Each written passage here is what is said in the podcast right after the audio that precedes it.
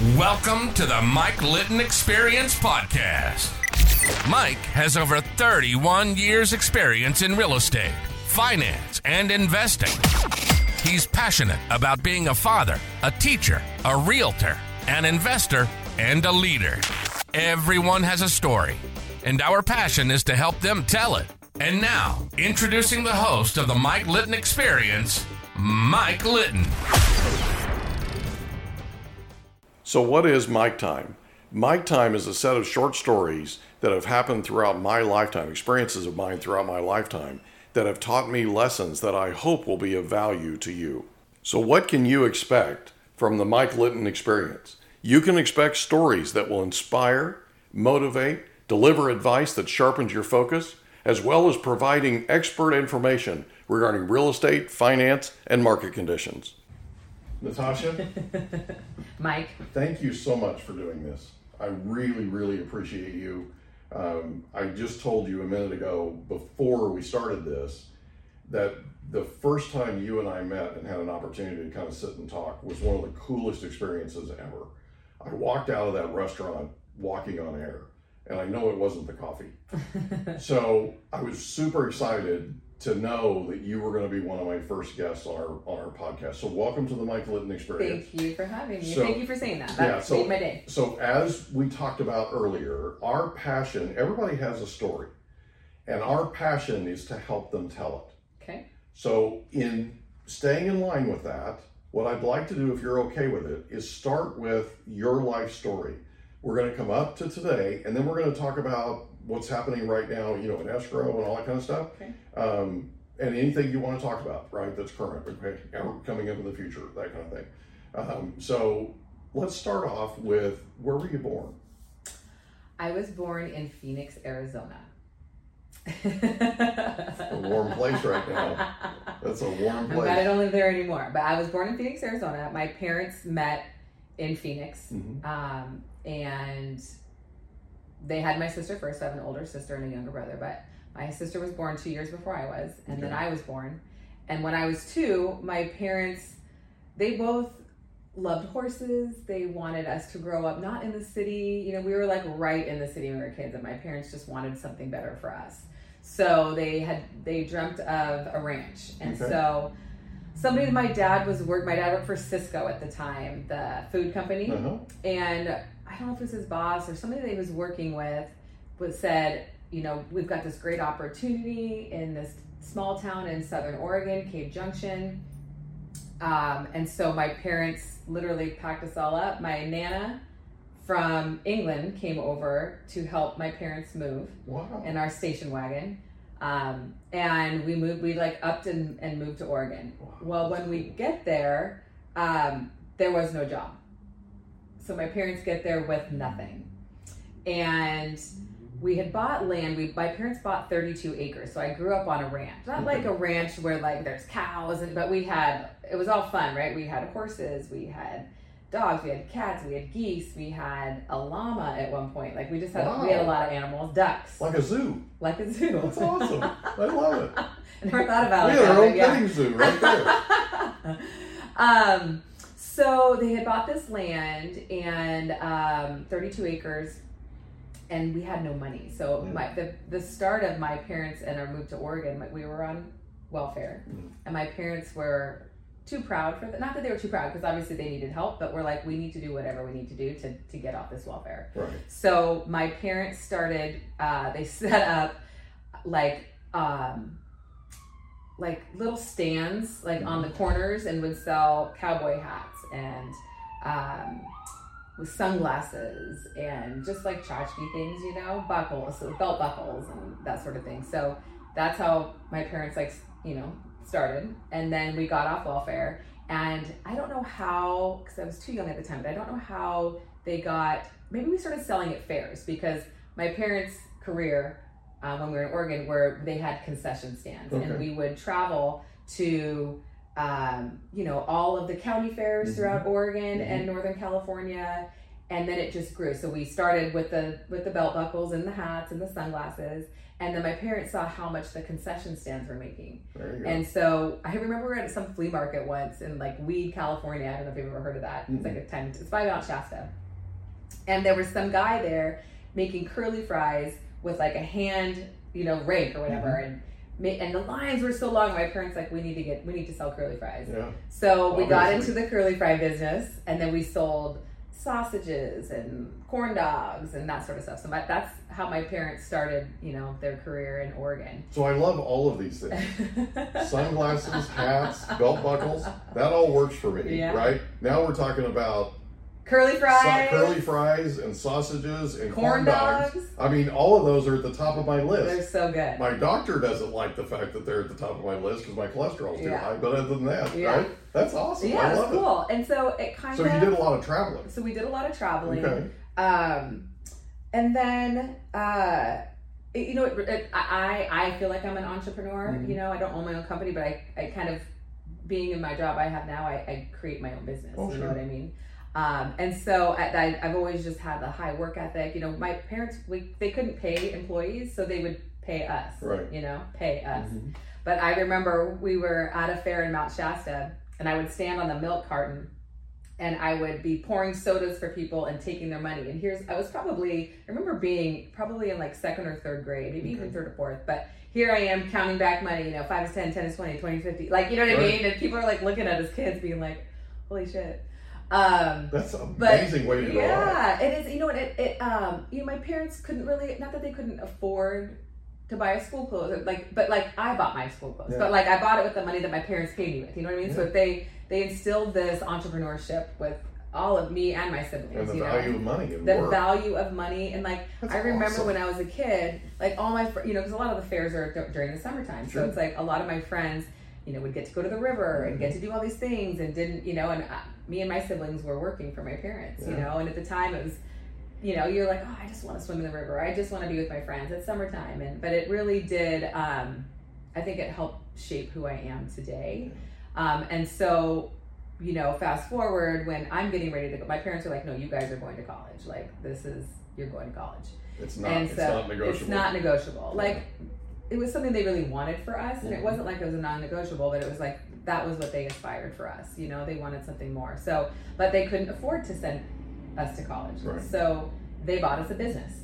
So they bought a business for $3,000. It was called the Candy Kitchen. We renamed it Apple's Dippity. Cool. And my, my brother's a little bit, my brother's about five years younger. My sister and I are closer in age, so mm-hmm. her and I would do it together. My brother was too young at the time. But so we sold caramel apples, we sold um, cotton candy, frozen bananas, ice cream, and we this had is this. at the fair. this is at the fair. okay. So we had that. We called it Apple's Dippity because we had this machine where you'd stick the apple in, Uh-huh. and then you pull the lever down, and it's that you know decores it and splits it, and then you pour caramel in a thing. You know, it's so anyway. We named it Apple's Dippity, but so then my sister and I we would travel all over to you know all over Southern Oregon. Um, you know, Northern California, and we would do festivals, fairs, um, and so that's how I name, by the paid way. Apple's Dippity. I love it. know. Um, so that's how I paid my way through school, Yeah. and my sister. So um, So where'd you go to school? I went to school at Arizona State. You're a son. So I'm a Sun Devil. My goodness Yeah. So it's funny, um, you know, being born in Phoenix, and I, I think we'd gone back a couple times when, when we were kids, but Mm-hmm. for some reason I always wanted to go to Arizona State. It's the only school I wanted to go to. I don't know why. I don't remember why. But I also remember it being the only school I applied to.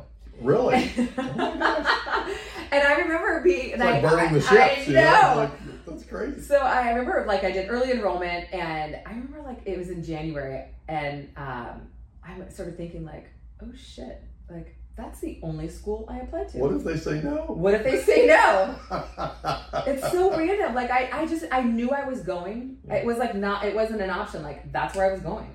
Um and I This ended up like surprise me, by the way. Knowing you, You're like Mrs. Determined. Yeah. And it's like, yeah. I then I set my mind to something, I Absolutely, do it. So um, yeah, so anyway, I like a week later, I think I got into school, and I was so excited. Um, and I, and maybe it had to do with like my mom always had a love for Arizona. She had a love for the desert. Um, you know, my mom worked at the Camelback Inn. She was actually really good friends with John Marriott, like Mhm. Mr. Marriott. Mhm.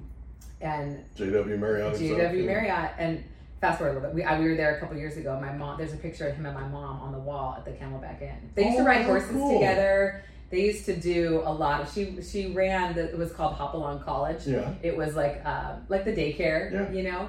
Um, so her and Mr. Marriott became really good friends, and they used to ride horses in the desert together. But so that, it was so cool to see the picture of my mom awesome. on the wall with Mr. Marriott. Yeah. I love that. So I don't, like I said, I don't know if like her love for Arizona and my parents meeting there. I don't know if that was maybe a driver for me. I also grew up in Southern Oregon where it rained all the time, um, so I wanted to be It doesn't do that in. Phoenix. It does.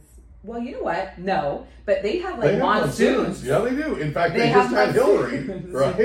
they just had all At least of somebody got Hilary because we didn't. Yeah, Well, I- it- I wasn't came up here and took a right. Yeah. Right. We were in Northern California, taking, like I told you, we were taking Yeah. Michael back to, to back to, to work. Um, we missed all of Hilary. Yeah.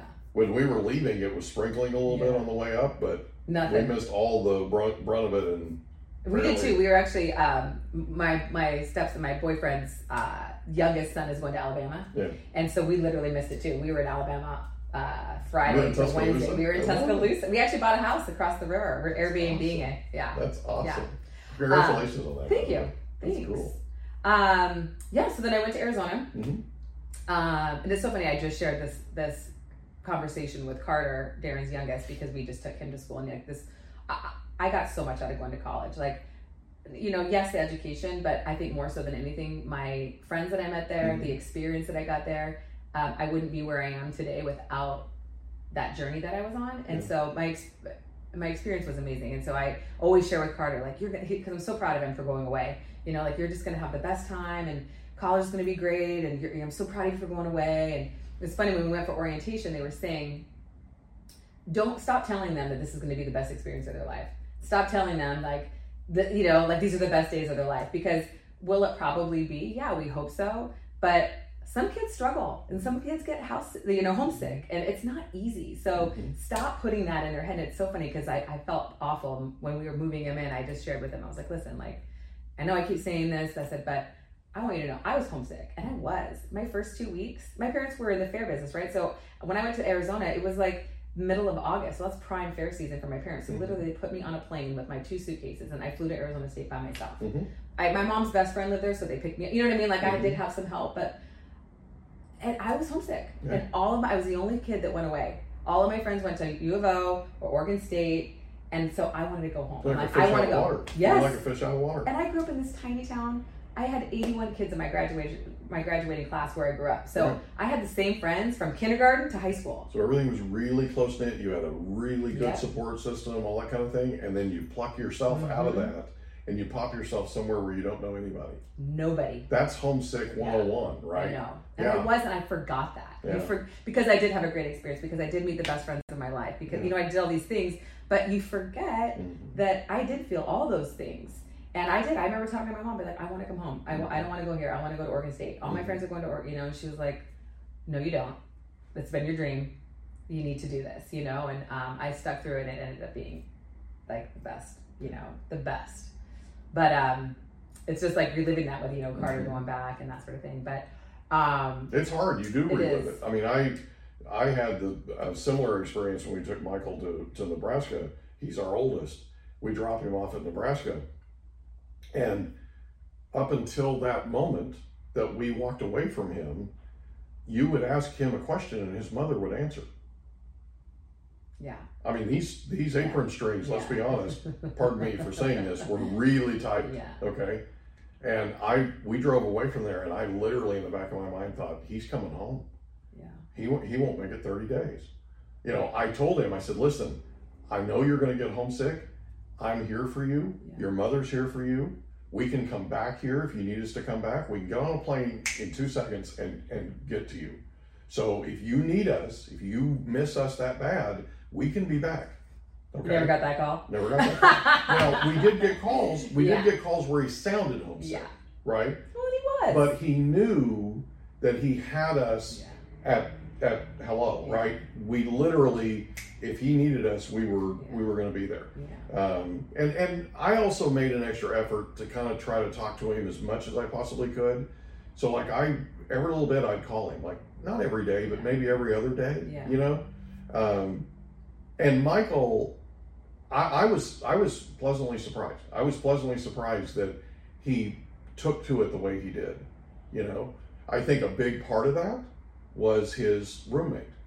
His first roommate that he had in the dorms was a kid from Nebraska who literally lived right up the right up the street, his or right up the road. His family was a legacy in Nebraska. His uncles had gone there, his parents had gone there, his right. So he had this history. Yeah. There was stability there. And they took him in like one of their own. And the state of Nebraska took my son in like one of their own. I mean, everywhere he went, they tried to feed him. Yeah. Not that he wasn't, you know, I mean, he was skinny when he got when he got there, so he looked hungry, Yeah. right? But they tried to feed him everywhere he went. They just loved on him, Yeah. and I think that was a big part of it. You know, I really do. Um, but I was thoroughly surprised that, Yeah. that he didn't That's that he cool. didn't end up coming home. And, and same with Carter. Like he, I mean, he's only been there a week, but um, he's fine. Alabama's an amazing place. Oh my god! If I could do it over again, I was telling some girlfriends last night, I would go to the University of Alabama. Yeah. If I had an opportunity, if I was 18 again, I would do it. Well, there's Just some seeing- states. There's some states where everybody's just loving. Yeah. Alabama happens to be one of them. Nebraska, by the way, happens to be one of them. I agree. There's more head of Yeah. cattle in the state of Nebraska than there are people. Totally. Every time they have a football game in that stadium, Oh, it's the it's sold out since 1962 or some crazy thing. Every year, it's like a it's like a record, NCAA record.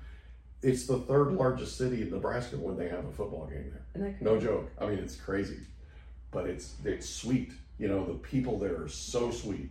They are just salt of the earth. Yes, they are. They are. We walked down the street, and you know, well, it's funny. Before Carter went, we would, ha- I, you know, I've got the shirts, I've got the hat, and we were in Park City in, in March, and we had our hat on, and uh, I think Alabama was playing. I'm not sure, but we were sitting next to a girl. She's like, "Did you go to Alabama?" Mhm. Like, no, our, our son is going this year, and she's like, "Oh my God, isn't that the best time!" And roll tide, and Mhm. every we have a neighbor that lives up the street. Mhm. Darren had his uh, Alabama flag out. Mhm. They were walking down the street, saw the flag, knocked on his door, and was like, "Did you go to Alabama? We went to Alabama." You know, it's like the camaraderie and like so. I, I, I Mm-hmm. It's a I- network. It is a network, and I kind of compare it a little bit to USC because I Mhm. feel like USC is that way with their Mhm. network of um, the alma mater and that sort of Mhm. thing. So, or not alma mater, but their alumni. Alumni Association. Um, and I, I do think the network for him is going to be huge at Alabama. And like I said, going back to the, the people are just great.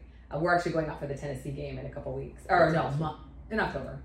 But and and Mimor was telling us like you have no idea what Yeah. you're getting in for. That's one of the No smartest idea. things you've ever done. I promise you, is buying that place Yeah. and rehabbing the place. You've got somewhere. You've got a reason to go back there. In addition to him, Yeah, you get to go do that. Swing by, say hi. He gets to see you more Yeah. because of it. Okay, going back for the football games, all that kind. All that's important. yeah, All that's a big, big part of it. Because if he knows you're coming and he knows you're going to be here in a week or you're going to be here in two weeks or whatever, it's a different feeling. I know. Right? It's a good feeling. I remember those. feelings. juxtapose that to where Yeah, you were you totally. were out in the middle of the desert and your whole support system family everything Yeah. they were off at the fairs they were busy they were doing their thing it was their hot time of the Yeah. season or the year right you know that's a big that's a big di- there's a It big is. difference there It is. So and I remember being so excited when my parents would come. You know, you, you, you I, I loved I loved it when my parents come. And I loved when I went home, but then I got to the point where it's like, okay, I'm ready to go back. Yeah. You know? So that's so cool yeah, What a I great know. story. I love that. I know. so arizona state Yep. what did you major in Um, I majored in family studies and child development. really because i majored in beer drinking No, well, that too.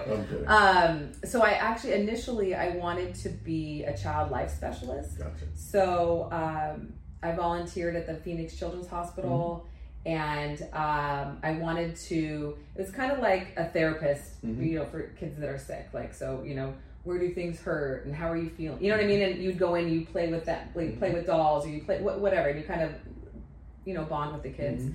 And I, I volunteered for probably about six months. Um, and I, it was rewarding. It was sad though, because a lot of kids had passed away in my time there, you know?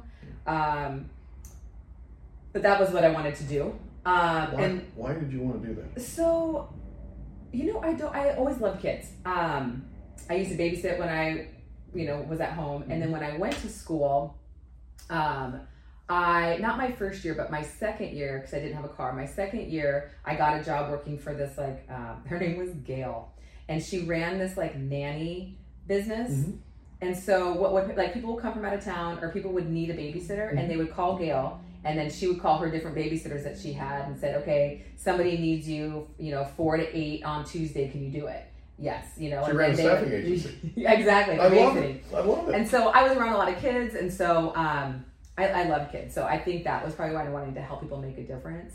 Um, but so yeah, that, so I, I did that nannying job, and then I ended up um, meeting this one family as my sophomore year, and Gail had sent me to their home, Mhm. and I just cl- clicked with them.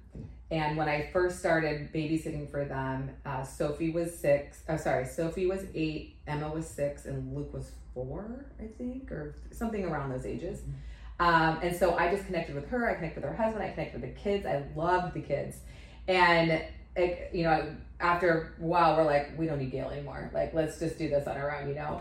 So um, I, I babysat for them for the rest of the year, and um, she was going. The mom was going to Juliana was going to school, so I would pick the kids up from school, and I would take them home. I would cook them dinner. That um, Jim, the husband, he would be working late, or then he had hockey. So I and it was the perfect job for me for school because um, I got to do my homework when the kids went to bed, or when the kids were doing their homework, I was doing my homework. You know what I mean? And I got to be in a beautiful home, and it was like you know it was really nice. That's perfect. It was perfect. And um, they became very good friends of mine, um, like family. Mhm. They still are. Um, when I graduated, Jim was um, opening his own mortgage company. And he had worked for her, his father-in-law, Juliana's dad, for years. Um, and but he wanted to do his own thing, so he start he started his own company, Hamilton Mortgage, the year I left for college, or I'm sorry, the year I graduated college. Right. So um, I moved to England for the summer or for the year. My parents were going through a divorce. My parents had been getting divorced, and so um, I'd gone home for the summer to work and save money. Um, but I was like, I my parents are driving me nuts, you know. And so I was like, I, I was going backpacking with my girlfriends from from two of my girlfriends from school. And while I was over there, my aunt and uncle, my, my mom's British, so my aunt and uncle, um, I, we stayed with them in England, and they were like, "What are you gonna do now?" I'm like, "I don't know. I don't want to go home." And they were like, "Why don't you live here? You can live here, rent free. The only thing we ask is that you take us out to dinner once a month." So I was like, Wow. "Okay, Wow. yeah, That works. yeah." So I went home. That uh, was November. We finished our trip. I went home and I worked for a month and a half. I got my work visa, um, and then I ended up going um, back to England, and I worked in England for a year. Wow.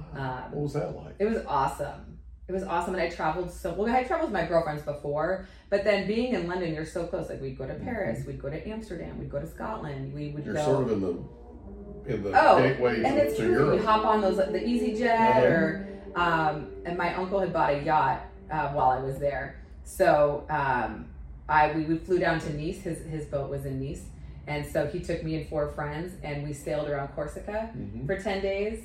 Um, so I just did a lot Life- of traveling. I went to was rough. Greece. It Life was was rough. That's rough. And I worked in I worked in Fresh Covent out of college, right? Oh, I worked in Covent Garden um, for this oil company, and I was just the receptionist. And um, I would take the train or the bus into the city every every day. And I remember I used to take the most of the time I took the bus, unless I missed the bus and have to get on the train. But I this girl and I, everybody was older on this bus that we would take into to London because we were outside London about twenty minutes, and you know, her and I would just read our books or would do whatever. We were both the youngest on the bus, and one day we just started talking, and she ended up being my best friend while I was there. Um, who now she married my cousin, Oh, and they have two kids. Yeah, Oh, so awesome. everything kind of you know works out the way it should be, Yeah. but or the way it should. Um, but London was awesome. I it's my favorite city. We're actually going back. I'm going to Europe for two weeks next week. Yeah, I know. Um, and London is. we actually worked all this We around your did. schedule, your We Europe did. schedule. So we're going to London. And Alabama. We're working And around the Alabama schedule too. It's kind of been a whirlwind the last couple weeks. Um, yeah, we're I going to London. appreciate you making time for us. Yeah, of course, of course, of course. Um, so anyway, when I moved, I would kept in touch with the Liddens as, as their name, and um, I ended up moving to San Diego after my London experience, and we just kept in touch. And um, they would have me come out and stay with the kids, and they'd go travel. And the last time I came out, um, Jimmy was like, "I want you to come work for me." He's like, "I just opened, I just started a wholesale division of my mortgage company. I've got one guy, um, he's killing it. You know, he's kind of sharing with me like what he did, and you know, he was making way more money than I was at the time. I was like, oh wow. I was working at Ernst and Young as a as a assistant to a couple of the partners, which was a great job, and I learned a lot there too, and met some great connections, but wasn't making any money. Mhm. Um, and so I ended up moving to Phoenix, back to Phoenix. What To initially brought you to San Diego? Um, so So when I was from- leaving, from London I went to to San London to San Diego. So my um, my visa ran out, Okay. and um, one of my girlfriends from college, Mhm. um, she was back home, and she was like, "I gotta get out of here." She's like, and her brother was in um, Laguna Beach, and she's like, "Do you want to move to San Diego?" I was like, "Hell yeah!" So I came home, worked for a little bit, saved some money, and then her and I moved, um, and then another one of our girlfriends came out. So So from Oregon From- to San Diego. yeah, I was I went home to Oregon for like a month, Mhm. saved my money, buy a car, and then we moved to San Diego. So then I was I was here in San Diego for three years, and that was when I moved back. Then I moved back to Phoenix. Okay. Um, but yeah, Jimmy was like, I, I think you'd be good at this. You know, you're good with people. It's a relationship business. Um, so I did it. I Mhm. moved back to Phoenix. Um, it was the best thing I ever did that. He's what he because of him and their belief in me, I am where I am today. I mean, I basically what I do for escrow now is what I did for the wholesale mortgage company, and I, I was good at it. I'm good at um, connecting with people, building relationships. I always call them partnerships. I don't even call them relationships because it, it is a partnership. You It know. Um, yeah. So. I know how good you are at it. Oh, thank I'm, you. I'm living proof of it. Thank you. I appreciate That was one of the coolest times ever that you and I spent together, and it was our first time. Yeah. We I never met. We never met. I don't even think we talked on the phone. I, I, we Maybe talked. text, we talked to. We texted, Oh, with Hey Juan, we did the assessment Yeah, online. Yeah, yeah, yeah. but it was like Yeah. it was like, you know, let's get together and sit down. Okay, and it was amazing. I think it was like Absolutely a two-hour lunch. Yeah, well, it was, and I walked out of there like on air. I mean, it's it's hard to explain how good you are. So so you go to work for him, for your mm-hmm. for your for your uncle. Mm-hmm. No, no, uh, sorry, Jim. Jim. Right. So you go to work for Jim and Hamilton Mortgage. Hamilton Mortgage. Right, and you're in wholesale Wholesale. in Phoenix. hmm Okay. And then um, the mortgage industry crashed. Yeah. I was doing really well. I mean, I I took off. I made some great friends. I made great connections. I loved it. And I then wholesale deals to you do, yeah. I you used, what? I, I used Oh, to, you did? I used to wholesale deals to Hamilton. Oh, interesting. They were one of my lenders oh, interesting. before the crash. Yeah. That's crazy. It's a small world. Yeah, it is a small world. That's, so That's funny. Crazy. So Um, yeah, so that you know, it's funny because I, I had always wanted to come back to San Diego. Mhm. I'd been in Phoenix at that point for probably four years, Mhm. and I missed San Diego. I loved it, and so I went to Jimmy and I was like, "Hey, I want to move back to San Diego, but I, I have a gr- I had a really good book of business in Phoenix. So I'm like, Sure. I want to keep my book here. Um, I bought a house, you know, Mhm. whatever, and I was like, I want to start building it in San Diego. I want to move this out to California. So I moved out to here, moved out to San Diego, and I was here part time. So I had a, brought a car out here. I was here three days a week, there two days a week, kind of going back and forth. And I did that for probably three months. Um, and I remember my sales manager at the time, they kind of put a lot of pressure on me. Like, what are your numbers going to be out there? What is going on? What's going on? And I'm like, I'm just getting here. Like, Mm. I, you know, it took me, it takes a year when you're starting, you know? sure. Um, and then two weeks later, um, I got a call to come in, and they were like, "We are closing our door." I had I had had the best month of my career the month before. I think that was January, January, February. I had it was like 2007. Mhm. I had the best month of my career in the five years I was there. Mhm. And I came in and it was like, we are closing our doors. And I was like, and this is terrible, but sometimes when I'm in an awkward position, I'm just like, what the hell just happened? I remember like I was on the floor, I fell to the floor and I was laughing, which is not a laughing at, you know what I mean? But I was just like, what, what just happened? Like, Mhm. this isn't real. You know what I mean?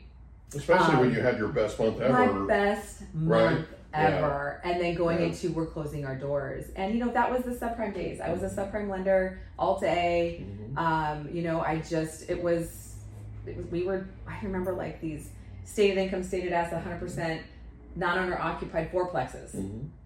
You know? Mhm. And we just I remember. Yeah. um, so that kind of got the best of us. I think we were we owed like fifteen million, so we we just couldn't survive it anymore. And um, yeah, Now things went So- pear shaped in 2007, and um, you know I was I had a mortgage company. I had um, the Keller Williams office. I had almost 200 agents working with me. I was running the single highest expense per month that I'd ever run. Was like 45 grand a month, which for for most offices is nothing. yeah, But for us, that was it was a lot. monstrous. Yeah. It was just monster number. And we had a brand new office. We had just put hundreds of thousands of dollars into the TI, and I mean it was major investment, right?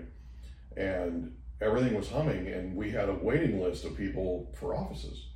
I mean, we had moved into this huge office with all these offices. We had a waiting list for offices. I looked up two months later and we didn't have anybody in the office but one team. There was one team left in the office. Everybody else is gone. They were all, and it just, Yeah. it just like, the the plug got pulled. Period. And in the mortgage side, it was more dramatic than it was even on the real estate side. And I had to make a choice. You know, what was I going to save? Was I going to save the mortgage company or was I going to save the, the, the, the real estate company? And we had more invested in the real estate office than we did in the mortgage company. So we pulled the plug on the mortgage company and I went to work trying to save the office, which we did. Yeah. We did by the hair of our chinny chin chin, but we did it. Um, and made That's it through. amazing. We made Kudos it through. to you. Well, we made it through. You know, everybody else, everybody else, it seemed like went bankrupt Yeah. um, you know, closed their doors, all that kind of thing. Uh, but that was a that was an interesting time, and it was a time that that taught me a lot about when things go pear shaped like that, and and it feels like everything's just insurmountable. What do you do? I literally was just having this conversation with my wife yesterday. We've been married 29 and a half years. We're coming up on 30th wedding anniversary. So she's been through all these trials Yeah. and tribulations with me, right? And we were having this conversation yesterday about back when all that stuff happened and how we kind of picked ourselves up from you know i mean we were we were on the floor but we weren't laughing right? I mean there were people with their foot on our neck you felt like you know? Um, but it was one of those things where you just you just figure it out and you put one foot in front of the other and you just go do it you know? And um, people call me today and they're like so what did you do? What did you how did you how? Right? It's like i don't know the exact answer the, the, the- it. the best thing I can tell you is you put one foot in front of the other and you just focus on what you need to focus on and you go for it. You just pin your ears back and you go for it. Yeah. It's all I know how to do, Yeah. you know? So I know how you feel, Yeah.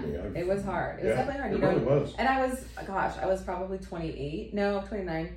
No, you know what? I think I was 30. I think I was 30 at that time. But it was the first time I'd really experienced anything like that. You know, I, I did really well for Mhm. four years, and then all of a sudden it was, and I did it. Not, I wasn't like a lot of the people that bought boats. You know, did a cash out refi and bought more boats and more cars. You know, I didn't do that. I, I did buy a nice car, but I, I saved. I think I probably had like 60 grand saved, so not a lot. Um, not a lot to get me through. Then I didn't know it was going to be what it was. You know, when, when Hamilton Mortgage closed, I ended up getting another job um, as a wholesale rep for a company called Impac Mortgage. They were out of Irvine. I remember them too. Remember, um, and so I worked for them for four months, and then I just saw the writing on the wall. I was like, oh, it's just going to keep going, you know. And um, Jimmy called me, and he's like, hey, um, obviously Hamilton Mortgage done. We sold, you know, we sold everything. He's like, um, I'm going to start a retail branch, and he's like, I want you to come work for me. And I was like, I'll follow him anywhere. You know what I mean? So I went to work, but it was just a small, you know, it was like we, had probably 200 employees, and we went down to 10 hmm you know? So um i Shock worked for him. system. yeah it was a shock to the system. But also too I, I was a little nervous because yeah i knew mortgages like the back of my hand. I was this wholesale rep so i had to know csfb's guidelines deutsche bank you know uh what was the you know remember all of them. Um what was the big one? A i can't remember aurora remember Mhm. aurora banking out of colorado Mhm. anyway so i knew all these guys so I, I was so good at mortgage i knew guidelines like better than i knew myself Mhm. um, so I did love it. The only thing that I didn't love is I'm not like I am today. I'm really good with business to business. Mhm. I'm not good with B2C, Yeah. business to consumer. Mhm. And so it was a little hard for me. Although I did, you know, Jimmy had built some relationship with Century 21 at the time. So I would go to the Century 21 offices, and it was kind of like I was a wholesale rep, right? Because I was making, building relationships with the different real- realtors at the different offices in, of Century 21. Um, and then they would connect with their clients. So it wasn't as much of a hard sell. I'm not good at cold calling. I'm not good. That's just not my style. So that was a little hard for me. But um, I did that for gosh, like six months maybe, and then um, my mom passed away Oh, suddenly. Uh, December of 07. was she in Oregon? And so she was in Mexico. Okay. Um, it, when I was in college, my parents bought land Mhm. um, in a little fishing village called Teacapan. It's like Mhm. 90 miles south. it, yeah. Mhm. It's 90 miles south of Mazatlan. It's a super small town. Mhm. Um, but I think they bought like an acre lot on the water for like Mhm. 30 grand in Yeah. like 1998 or something. So in the divorce, my mom uh, got the land, and so she had built a home out there. Mm-hmm. And um, she yeah so she I was actually supposed to see her in two weeks. It was right around christmas. It was december 3rd and we were going to be meeting at my brother's in oregon for christmas all of us. Um, and her friend had gone down to visit her and my mom had had my mom had asthma her whole life. My mom's mom died when my mom was three of an asthma attack you know in the 40s um, so it was always you know my mom was always something she used to have we called it a puffer but it was like an inhaler you know? Um, and I didn't know that it was as bad as it was. She never let on to my siblings and I about how bad it was. Um, but she used to have these asthma attacks and she would have steroid shots that her friends would give her. Um, I did not even, I didn't know that. Mhm. And so she had an, she was sick. Um, and then on top of that, she had an asthma attack. And um, her friend was down. One someone I, I grew up with, a, one of our friend's parents that we grew up with, and she was down there visiting my mom. Thank God she was down there with my mom. I would my mom would have been by herself, but um, she'd given her a steroid shot and she didn't come out of it, and she'd given her another one and she didn't come out. So to be honest, like we think it was an asthma attack because it came on as an asthma attack, but I don't know if it turned into like a massive heart attack. We we don't know that. It's Mexico too, Mhm. you know. Um, so that changed my life. Yeah, dude. I was 30 hmm and losing your mom. Yeah. Like it was hard. And I, you know, anyway, um, and it just, you know, you just take things for granted. Thank you. Um, you just take things, you know, you, you never think you're going to lose your parents, especially not at 30, you know? Um, so that forever changed, you know, like up until that point, I was a very selfish person. I'm a very different person than I am back then. You know, like I, I dove into work. Work was like everything. I eat and breathe work. And no, I couldn't take vacations. I couldn't go see my mom and see the beautiful home she met. I didn't go to Italy to see my cousin and my best friend get married because it was month end and I had to work. You know what I mean? Like that's so stupid. But it, it was at the time. It was just something that I thought, like, oh, they can't do it without me. Like, okay. Um, and so I just put I put work before everything, which I'll never do again. Um, and so um, that was really hard on me.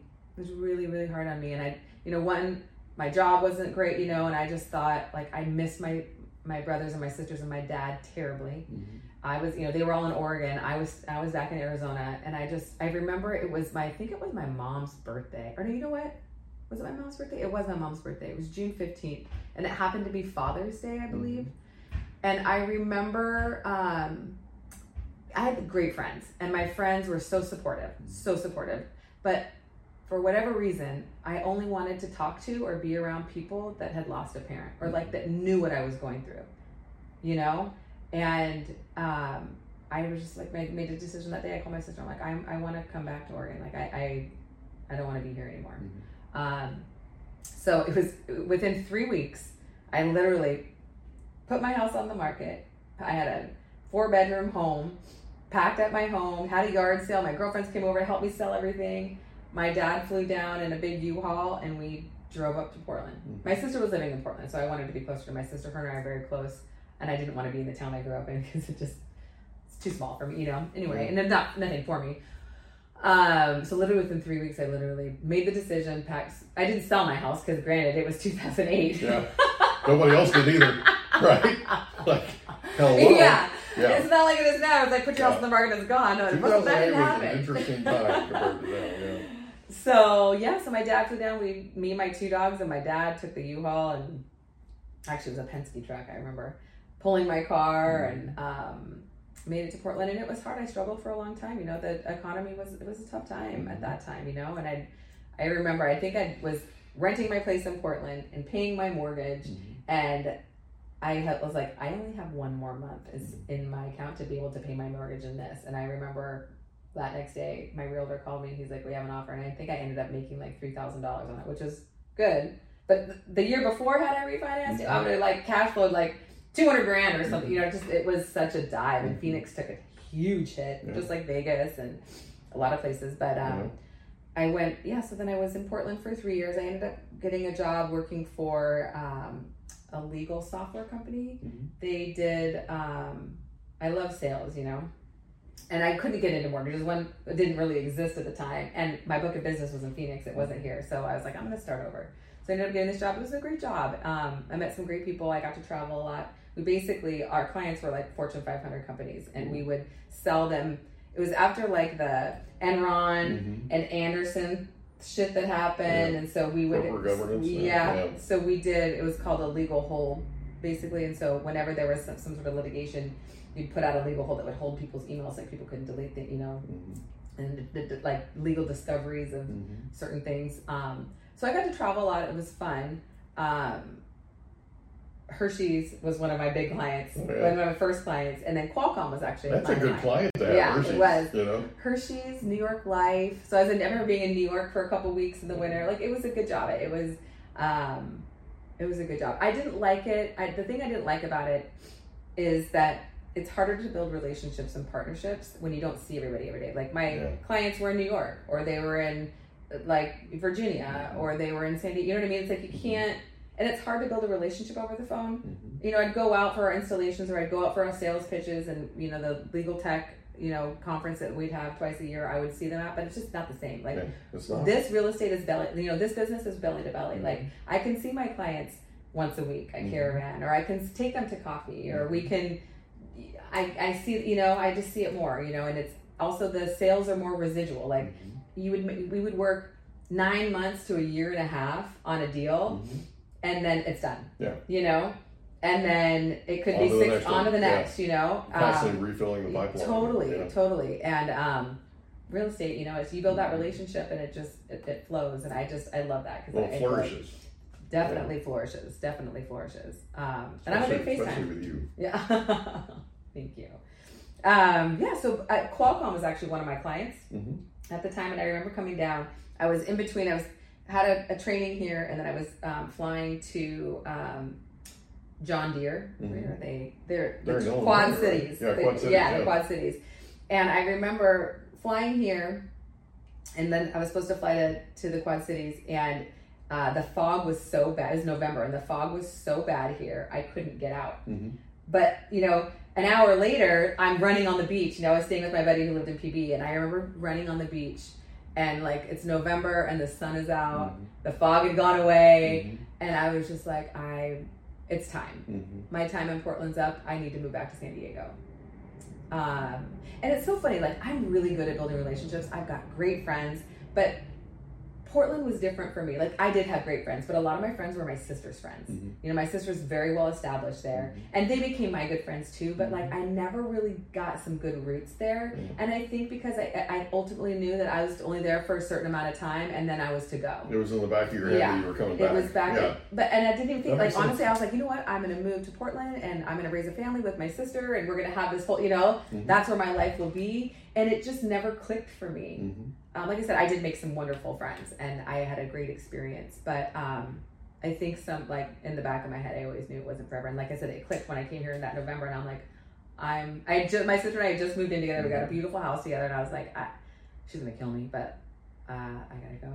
So I came after that trip. I came home and I told my sister, I was like, I gotta go. I gotta move. And she was so happy for me. She was like, I know that's your place. Mhm. Um, so I ended up um, meeting. I ended up working for another software company, and that they actually brought me down here. So I worked for them when I first got here in 2011, and then um, how I came to Foundation is one of my. It's interesting. So when I um, lived in in Phoenix and I worked for Hamilton Mortgage, I ended up being promoted to sales manager, Mhm. which was the worst thing that ever happened because I'm a terrible manager. I'm a kind of person like I like to do my own thing. Like I will go out and I will be a top producer. I will bring in my own thing. Mhm. I want to just be responsible for myself. I don't want to be responsible for other people. Um, and it was hard. You know, there's a lot of lazy people out there too, and so I, I have high expectations and I push that on other people. And everybody else, everybody's got their own journey. You know what I mean? That you can't. People aren't the same, and so I think I struggled with that a little bit. I anyway, find that hard to yeah. imagine because I would work for you in a New York second. Oh, I you should reconsider that. No, I'm serious. I So- really would. I I can mentor people, but I don't want to manage somebody. Yeah. You know what I mean? Like I'll I will pick up the phone if you call and ask me a question. But what I think what happened is I people kept doing that too much, and mm-hmm. I had this like guideline book that I would put together for everybody. You know, and it was before like smartphones or whatever. But mm-hmm. so it's like I gave them this guidebook. Like, mm-hmm. don't call me and ask me what FICO score you need for this position. Like, it's in the guidebook. I could get out, pull. You know what I mean? Like, I'll tell you a couple times, but if it's you know the third time, you gotta you know you need to know your guidelines. So I, I just I was getting frustrated with people, and I, felt like. And I get it, people were young, you know, going out. Not that I didn't go out too, but like I went out, but I got up in the morning, went to work.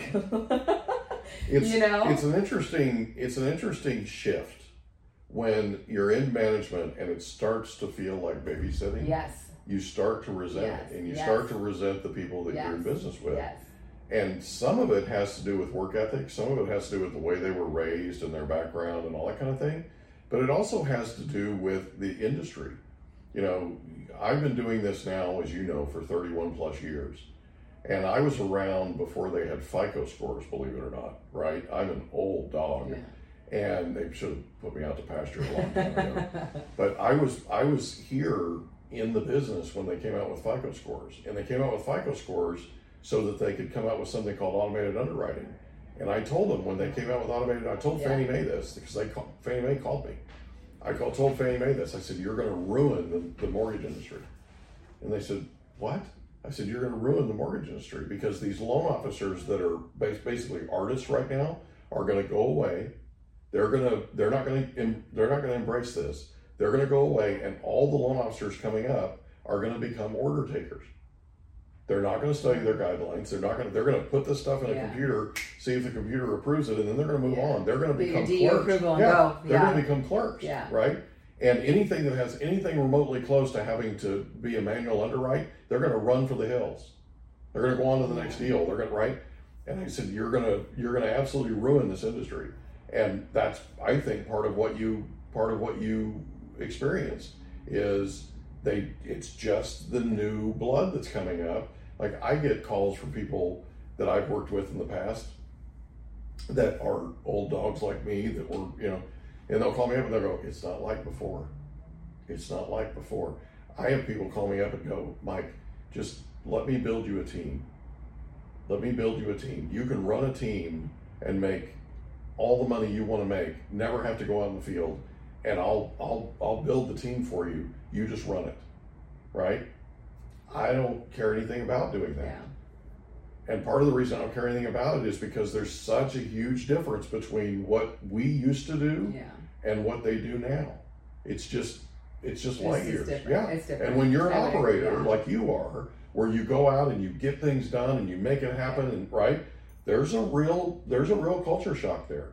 There really is. Yeah. I can understand how you feel. I, I really can. Yeah. But I, I'm serious. I would work for you in a New York second. Thank you. I appreciate that. But I wouldn't be somebody you'd have to manage. that's, that's the thing. I'd probably okay bit- work for it. That's a little bit different. That's a little bit different. is different. Um, so one of my one of uh, my reps, she was actually more my friend. I mean, Mm-hmm. her and I started six months apart at Hamilton Mortgage, and she wasn't the person I had to manage. I mean, she was our top um, rep. She did awesome, um, but she got an opportunity. She was also lived in San Diego for a Mm-hmm. while, and she got an opportunity to was it? Did she go to work for New Century? I don't remember. Was it New Century? Or I she remember New Century. Somebody? Uh, no, was anyway. She went to go work for another wholesale lender, and she had an opportunity to go back to San Diego. So she moved back to San Diego. She was my top rep. I kind of went back to being a rep. They brought in another sales manager because I was like, I don't want to do this. I want to be a rep. I wanted Yeah. to keep my accounts. Like I had great relationships. Anyway, kind of went back. Well, when I moved back to San Diego, she was still here. Obviously, not in the mortgage industry anymore because you know Almost none of us. were. almost none. Yeah. This was in 2011. Mhm. Um, and her and I connected, reconnected again. And she was selling like Groupon type things. Mhm. And I remember she ended up um, having an interview to work at Foundation Escrow. Mhm. And because both of us had wanted to get back in the business, you know. And she was like, she had an interview. And she was like, Will you be a reference for me for Masood? He's going to call you and ask for a reference. I'm like, Absolutely. So Masood called me, did a, a reference on Christy. Obviously, I gave her a great reference. She's a great human and a, an amazing. She's an amazing human. And so she gets the job, and she's in the job for probably like six months. And I was like, I want to get back in the business, you know. And she was like, Well, we don't, we're not hiring. And she's like, maybe talk to title. So I looked up title companies, and I ended up um, googling title reps in San Diego, and Greg Ives name. Do you know Greg Mhm, Ives? Yeah.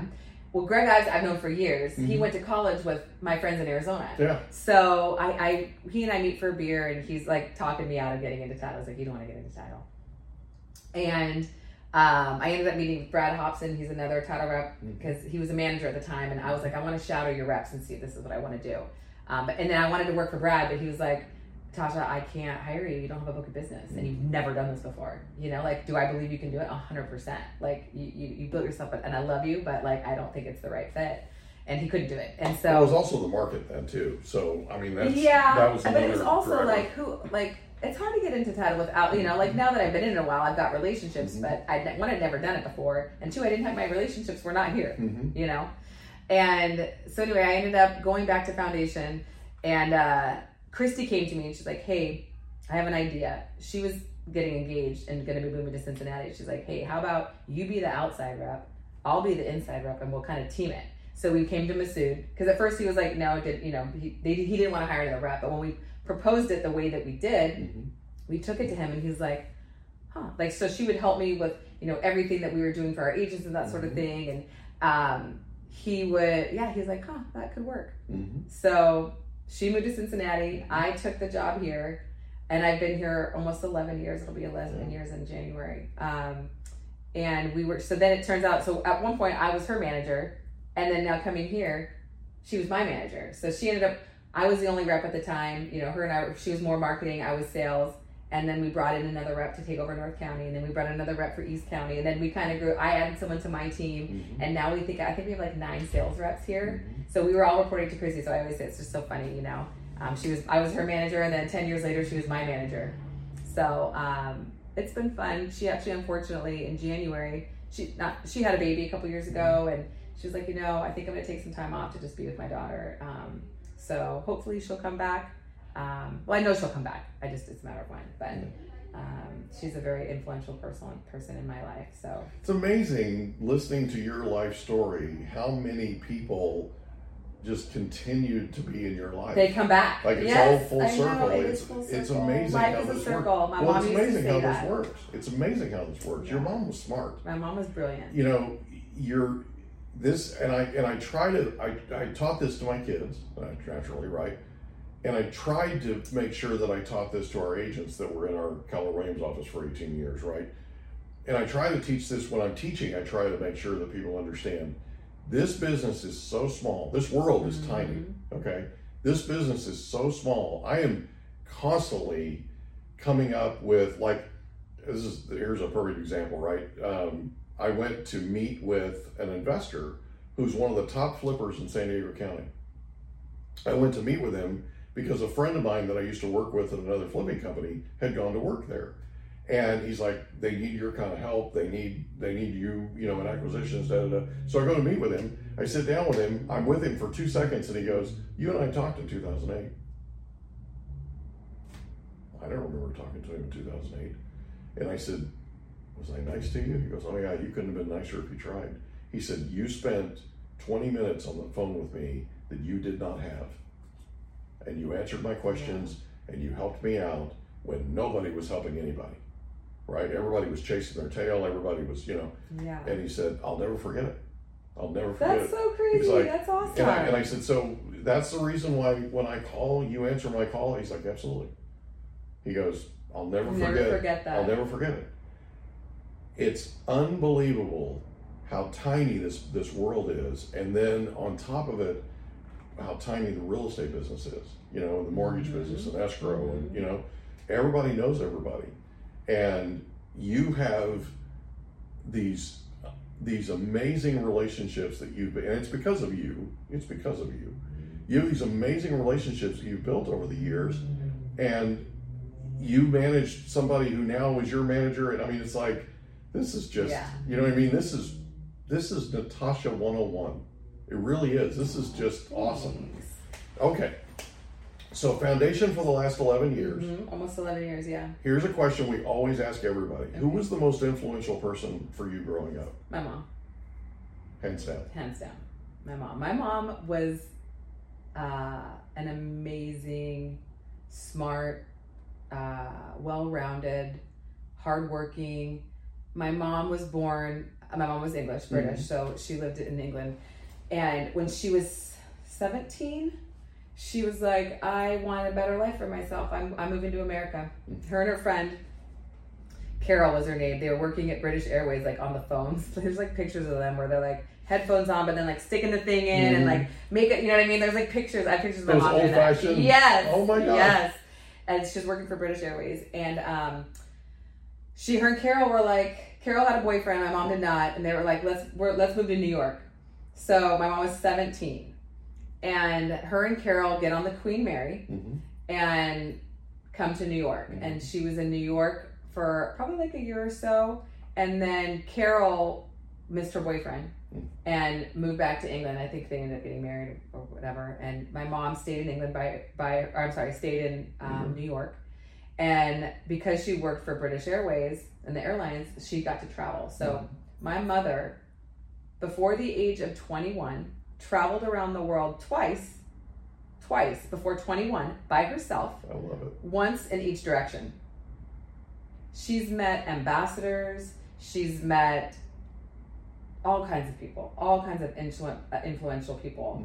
Mhm. Um, she met like the president of Sri Lanka, or, or like I mean, my mom, and it's so funny. Like, thank God she wrote a she wrote a letter to my my nieces and nephews Mhm. before she passed, and um, it was like telling them her life story, and I'm so grateful for that because Mhm. I know my mom told me these things when when I was younger, but it's like when she was my mom, and you're just like ah whatever, you know. Um, Well, you're growing up. you're- you remember some of it, yeah, right? You do. Most of it, you're thinking about. I gotta go play. I know. You know? I know. I want to go see hang out with my yeah, friends. there's there's stuff Like, what do you say? Yeah, what do Yeah. you mean you dated Peter Jennings? Who's, Yeah, like, you know what I mean? right. Like my mom just, um, yeah, she and she was so smart and such a hard worker, and like the fact that she at seventeen, and I think that's where I get my like, I'll move anywhere. You know, like I've been everywhere. I, you know, not everywhere. There's definitely, but like I was okay to move to Arizona. I was okay to move to London. I moved to Phoenix. I moved to Portland. Now I'm back here. Like I did these things by myself. I never moved with anybody. You know, and so I think I get that from my mom. Okay, Um, I my work ethic. I get from my mom too. My mom and my dad. My dad was as a was a very hard worker as Mhm. well, and very driven. Um, but my mom was um, such a good person. Gave back. Um, just a beautiful. Would do anything for any. Would do anything. Well, she'd do anything for anybody. But would do. Her kids were everything. My brother and sister and I were everything to my mom. You know, um, she loved us so hard. So um, So this is fascinating to me. She's been around the world twice, mhm. once in each direction. and she ends up in Mexico Yeah. In a house that she built on the ocean. Mm-hmm. How gorgeous is Mexico? So it's gorgeous. But I mean, I'm saying, yes. think about it, right? Oh, yeah. She's been everywhere. She could have moved Yeah. anywhere, and she ends up south of Mazatlan, Yeah. right? Yep. That's And she built this beautiful home and she did it by herself. My mom, she's like, it was such an adventure. She would literally, she bought a fifth wheel in like a big dually truck Mhm. and she would drive from Oregon because she'd come up in it because it's so hot in Mexico Mhm. during the summer. So she'd come up, stay with my brother for a few months, stay with me for a few months, my sister, and she would drive with this dually truck Mhm. towing a fifth wheel Mhm. by herself. Like a Mhm. couple, a couple times she did it by herself through Mexico, which I don't Mhm. recommend. yeah. You know, but that was my mom. You know, she just kind of did her own thing. If she wanted to do it, she was going to do it, and nobody was going to tell her no. What a free spirit! I Yeah, she that. was a free spirit. Yeah. She was a free spirit, um, and very spiritual. Like I, I, I think she got more spiritual toward like the end of her life, Mhm. um, which I'm, I'm great. Like just like I've become more when my mom died. So I used to be an atheist. I just I lost a good friend of mine in high school in a car accident, and I was just like, what kind of God is there that would take some? You know what I mean? Like I just didn't. I was younger too. You know what I mean? I just I didn't. I was like, how could God do that? If there's really a God, how, you know what I mean? And so I just for a while I was just like I didn't really believe in anything, and when my mom died, that's when I was just like, okay, this is this is feels different. Like there's my mom left us poems. Like there's so many um, signs that I got after my mom died that I was like, there is something higher. There is something bigger than me, you know. Um, and like reading through my mom's notes and like my mom was such a writer. She would journal everything. Um, What a gift! yeah, it was a gift. And I and there's a book now. It's called um, Signs: The Secret Language of the Universe. Mhm. And every time I have someone that passes, I I give them this book because it's a great book to read, and it just makes you feel like, yes, your loved one's not here. You can't physically talk to them and get a response back, but they're here. Mhm. My mom comes to me in pennies, Mhm. you know, um, and it's often it's Mhm. crazy some of the weird places I've found pennies when I, I've needed to find a penny, you know. So anyway, but yeah, she was. I don't know how I got off on that, but um, she was a very spiritual person and just she always says life is a circle, you know. Mhm. So when you said that earlier, like Mhm. things just keep coming around. It's Mhm. true, you know. Um, and life is good, you know. Live it. So, this has been amazing. This So- so fun. I don't know that I've so- ever like sat down with someone and went I- from beginning. to I love this. I love this. So, so Foundation Escrow Mhm. for 11 years. Mm, Almost Now- seven years, yeah. Just, just off the side, off a side, right? Um, I interviewed Randy Lipsy the other day, and Randy Oh, ran yeah. into Masood in Fran- in Italy. Really? Yeah, Oh, I literally ran into. Masood in Italy. Oh, Yeah, that's so funny. no joke. This summer, couple, yeah, he was there a couple months right? ago. Yeah, they ran into each other, and I think it was Italy. So funny. Um, and he's like, I had to come all the way halfway around the world Yeah. to, get, my escrow question answered. That's so right? funny. I mean, yeah. That's so, so funny. anyway, it's a small world, Yeah. right? Remember we were talking about how tiny it is. yeah, Um, so, so Foundation Escrow for twelve years, almost eleven. almost, or pardon me, Yeah, yeah. almost eleven. Mm-hmm. So, what's happening now? So, what's the latest? What are you working on? Where are you headed? Anything you want to talk about? Um. So about foundation, or just about what we got Anything. going on, or so I, I, foundation. my, my preferred subject is Natasha. you haven't heard enough yet. Yeah, Um. apparently not. Yeah. um. Well, to I mean, foundation is not this is my life, but it's like this is my family. We have such like a great culture here. Yeah. Um. It's, a great very. Thank you. And by the way, full doing a great disclosure, we're sitting in their conference Yes, we are with this so- new plant that we Yeah, with this new plant that we knocked over. Hope you like it because if it wasn't here, it was just going to be a plain white Yeah, background. So, so, I think yeah. this is good. It's adding some color. Yeah, we- adding some spice. In particular, we hope Mike is happy. Mike, I hope it's not too busy for you. There's like is that thing that um, so Mike Galifianakis or whatever he has that thing between two Uh-huh. burns or something Yeah, like that. And yeah. that's what I when I looked at it, I was like, oh, are we in between two birds? Yeah, one is, burn? this is perfect. Yeah. Um, so we're breaking up, you know, Masood has done a great job um, building up the culture and, you know, we've got a great management team. Um, when I first started a foundation, uh, there were six of us and we were in this tiny office in Mission Valley. And now we have three offices. We're sitting in our headquarters today, which Masood actually owns this building and rehabbed it. Um, we have a beautiful office, and then we've got a uh, office in Car- uh, Rancho Bernardo and in Carlsbad, Mhm. and now we have over four, 40 employees, um, and we've we've just grown so organically, and we've created such a great culture with our people, and we are truly family, and we celebrate our wins, Mhm. you know, um, but we're also supportive during our challenging Mhm. times, um, and as individuals we experience it, as a company we experience it, you know. Um, but we are we're doing great things and one of the things that i'm probably the most proud of well, a couple of things i'm most proud of and we always say um, we lead with contribution Mhm. like you that's kind of our thing and uh, i think k1 coined it like a year or so ago or maybe it was cindy i'm not sure but it's so true because when you lead with contribution Mhm. and um, uh, a mindset of helping others Mhm. it just comes back to you. You don't you're not doing it for that reason, but it just the natural flow of I think life is that when you lead with contribution and you do things for others, you help people, it just comes back tenfold, Mhm. uh, and that feels good. Giving feels good, and then receiving feels good too. You know. Um, and so we from from two different levels. I always say from uh, from two different levels. One on like a higher level of giving back. We do um, you know a lot of stuff for Rady's Children's Hospital. I don't know if you know the story of Masood's son. Mhm. Are you aware? So in 2008, Masood and his wife Angelica had a, a a baby boy Oliver, and he was born at 25 weeks Oh, wow. and he had um, obviously had a lot of issues. His you know his body wasn't fully developed. I believe he had a hole. I think he had a hole in his heart. He had a, he had a lot of things Mhm. against him, and they were you know were rushed to the the Rady's, the NICU at Rady's, where he lived 11 days, Mhm.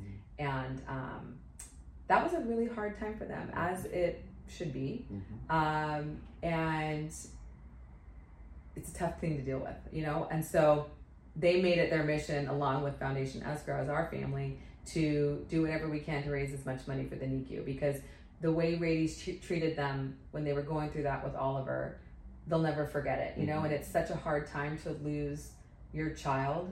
Mhm. Um, like where do you even start, you know? And like the it was it was difficult, but the way that Rady's treated them, and so we've our first year we did like a wild western theme to raise money. We've done galas. We do karaoke for a cause, which is actually coming up today. Mhm. Um, we've got our other big 80s for the babies coming up um, October 14th at Deck 655. So we are we haven't started selling tickets yet, but if you're interested, at, oh, you know what? I think I actually even said Micah and you guys a sponsorship. So I don't know, no pressure, but if you Yeah. if you want to be a sponsor, it's a great thing. But um, and since 2008, we've raised over $300,000 for the NICU unit at Rady's. Um, one of the things that I'm most proud of is well, a couple things. One, Oliver now has his own room dedicated to him, Mhm. um, and then one of the things that we've helped with is um, cameras. So I was just talking to somebody last night who her daughter um, had to be in the or no, her son had to be in the NICU for I think like a week or so. He was born. He was born early, and her son because she had gone through a C-section. She was in one room recovering. He was in another. She didn't see her newborn son for three days. Hmm.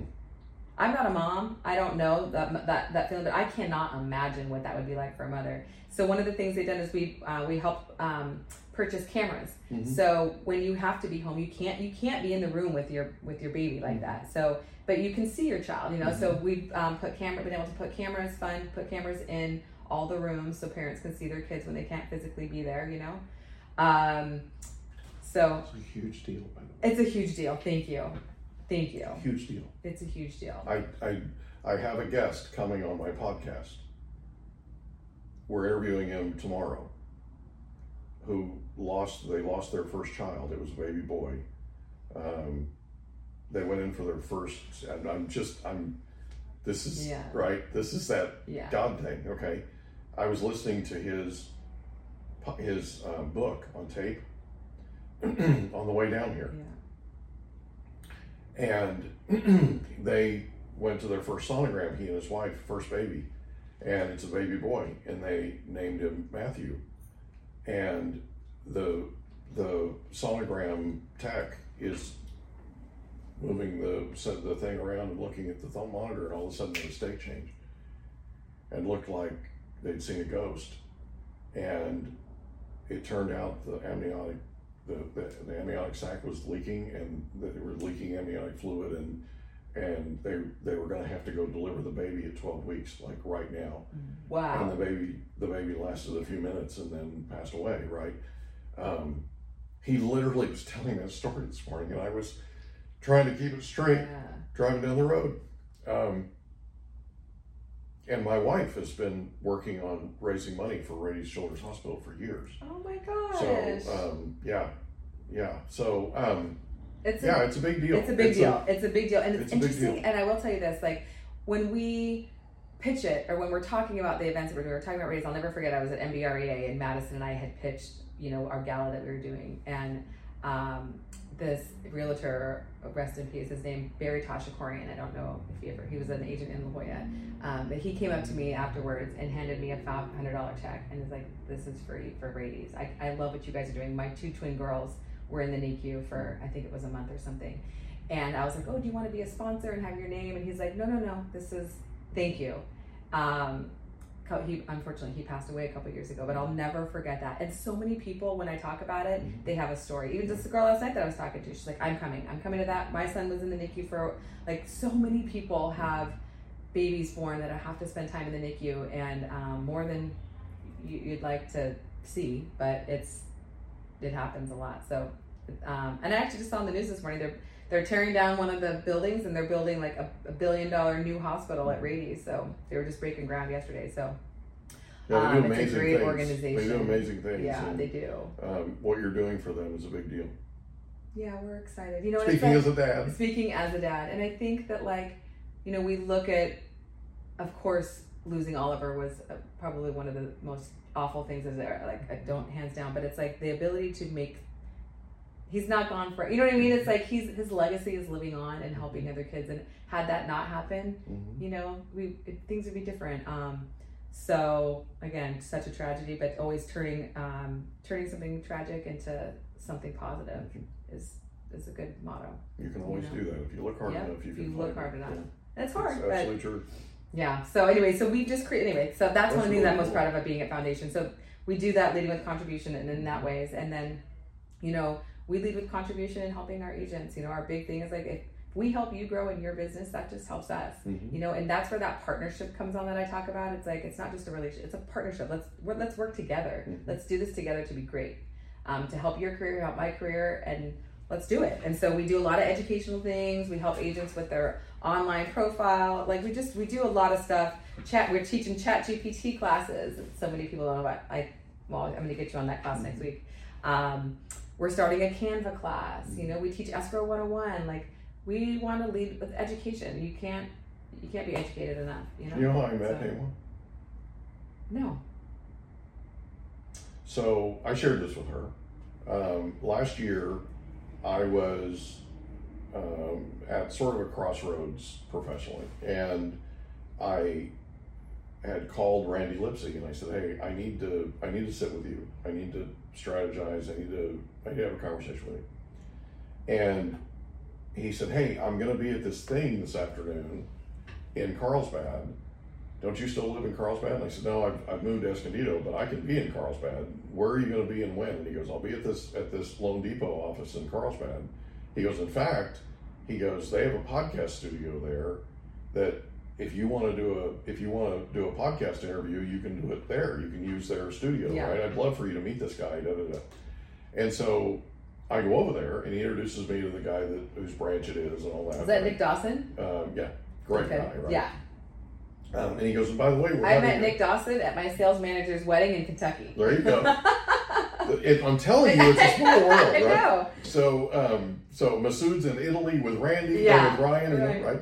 So, um, so he said, he said, hey, yeah, by the way, we're doing a thing with Foundation Escrow's doing a thing on on social media, and you know, if you want to, if you have time, you should hang around and and and you know, watch it, right? So I met with with Ryan, um, got a chance to meet Nick, all that.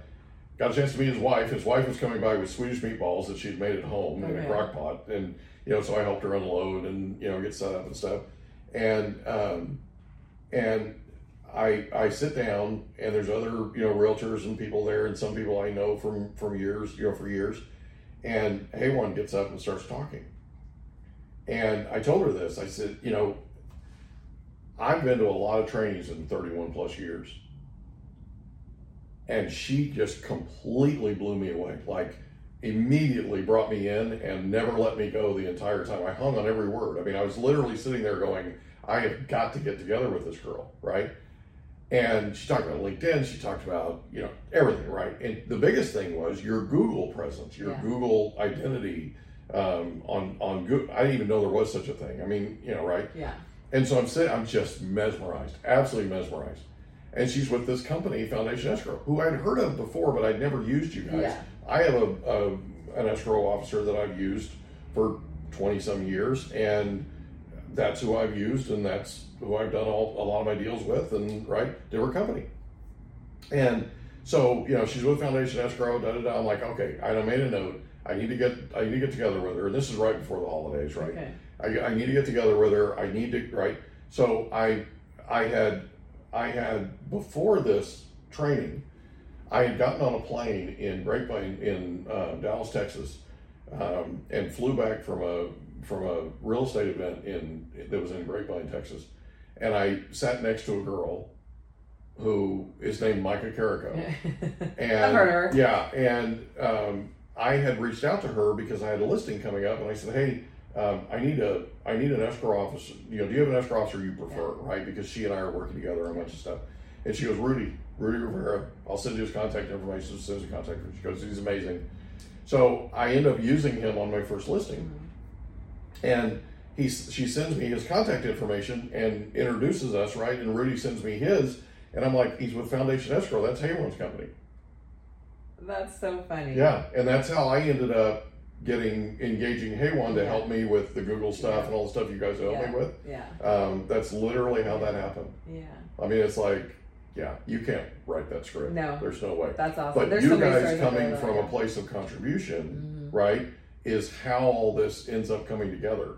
It's amazing, Yeah. absolutely amazing. So, I'm super proud of you and Masood and all of you in what you're doing for Rady's Children's Hospital and giving back. Is there anything else you'd like to talk about? Um, I don't know. I feel like I've talked a lot. That's the idea. This is a special, special Uh, company, and you're a special, special person. And I cannot thank you enough for being a part of this. Thank you. Thank Thank, you you. so much. I'm so happy for Micah for connecting us. And that whole, I remember being in the car with Haywan actually when you had called. It was like the whole Rudy thing, Micah thing. It was just, it was funny. So it is a full circle. Um, and it's been a pleasure working with you, getting to know you as a friend. Uh, I'm excited about the future, what's going to happen with our partnership and just our friendship. Um, I'm excited for you. I know you guys have a lot of cool things going on. So I'm excited to be a part of it and be by your side. You're awesome. Thank you again. I love you. I love you too. We hope you enjoyed another episode of the Mike Litton Experience. If you did, do us a favor, smash that subscribe button, tell your friends, family, and coworkers about our program, and wherever you get your podcasts, please leave us a rating. It helps us to connect with quality people just like you. And that's a wrap. Another episode of the Mike Litton Experience in the books. Reach out to Mike on Instagram at Litton Realty. Want to meet with Mike? Check out calendly.com slash reo 760.